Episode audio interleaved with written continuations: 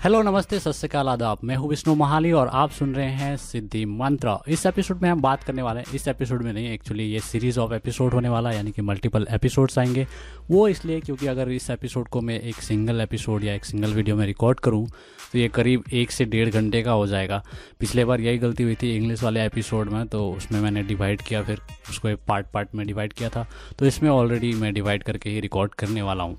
तो ये पहला पार्ट है, इसके बाद भी और कुछ पार्ट्स आएँगे। आई थिंक दो या तीन पार्ट्स आएँगे। इस पार्ट में मैं बताता हूँ क्यों इम्पोर्टेंट है एक परफेक्ट ब्रांड नेम और क्यों आपको मतलब मेरे इस एपिसोड को या इस सीरीज़ को सुनना चाहिए। तो ये आपको इस एपिसोड में पता चल जाएगा और एपिसोड में क्या क्या होने वाले हैं उसका थोड़ा सा प्रिव्यू तो चलिए, शुरू करते हैं। तो सबसे पहली बात कि एक परफेक्ट ब्रांड नेम होना क्यों इंपॉर्टेंट है या फिर आपको ये एपिसोड क्यों सुनना चाहिए, ठीक है? तो ये इसलिए क्योंकि अगर आप ऐसा नहीं करते हैं ना आप आपके पास एक परफेक्ट ब्रांड नेम नहीं होता है स्टार्टिंग से या फिर आप इन इन टिप्स को अब माइंड में नहीं रखते हैं तो आपके लिए बहुत सारी प्रॉब्लम्स खड़ी हो सकती है फ्यूचर में ठीक है?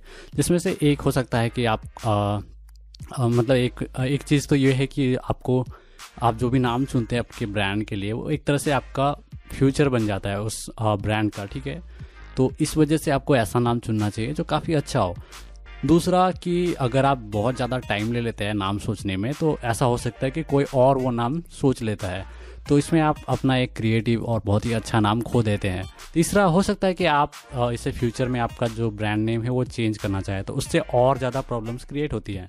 जैसे कि आप चेंज क्यों करेंगे वो पहले बता देता हूँ। तो आप चेंज कर करना चाहेंगे क्योंकि हो सकता है कि आपका नेम नाम जो ऑकवर्ड जो है वो ऑकवर्ड हो सकता है, या फिर अभी आपका बिज़नेस चेंज हो गया, या फिर निच से मैनेज नहीं हो रहा मतलब सूटेबल नहीं है, या फिर बहुत लंबा है, या फिर कॉम्प्लिकेटेड है, या फिर लीगल इश्यूज़ होने लगे हैं आपके ना ब्रांड नेम के साथ तो इस तरह के सिचुएशन से बचने के लिए आपको ये सब जानना ज़रूरी है, जो मैं आपको टिप्स दूँगा इस पर्टिकुलर सीरीज़ में।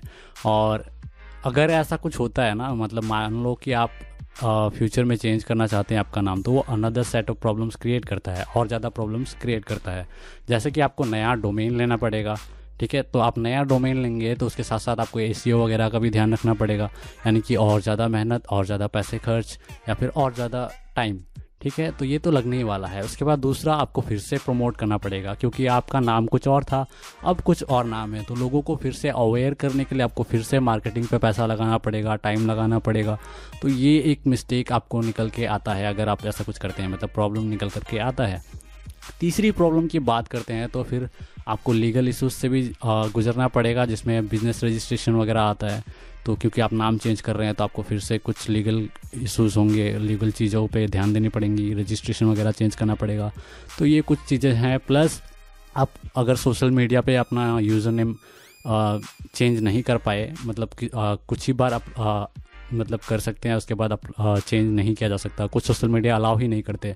तो आपका सोशल मीडिया अकाउंट भी आप खो सकते हैं। ऐसे में आपको नया सोशल मीडिया अकाउंट क्रिएट करना पड़ेगा मतलब नए ब्रांड नेम के लिए। उसके बाद जितने भी यूज़र्स हैं फॉलोअर्स हैं, उसे आप खो देंगे। फिर उसे दोबारा मूव करने के लिए भी आपको फिर से मार्केटिंग करना पड़ेगा, जिसमें फिर से खर्चे आएँगे, फिर से पैसे खर्च होंगे। तो ये भी एक प्रॉब्लम हो जाता है।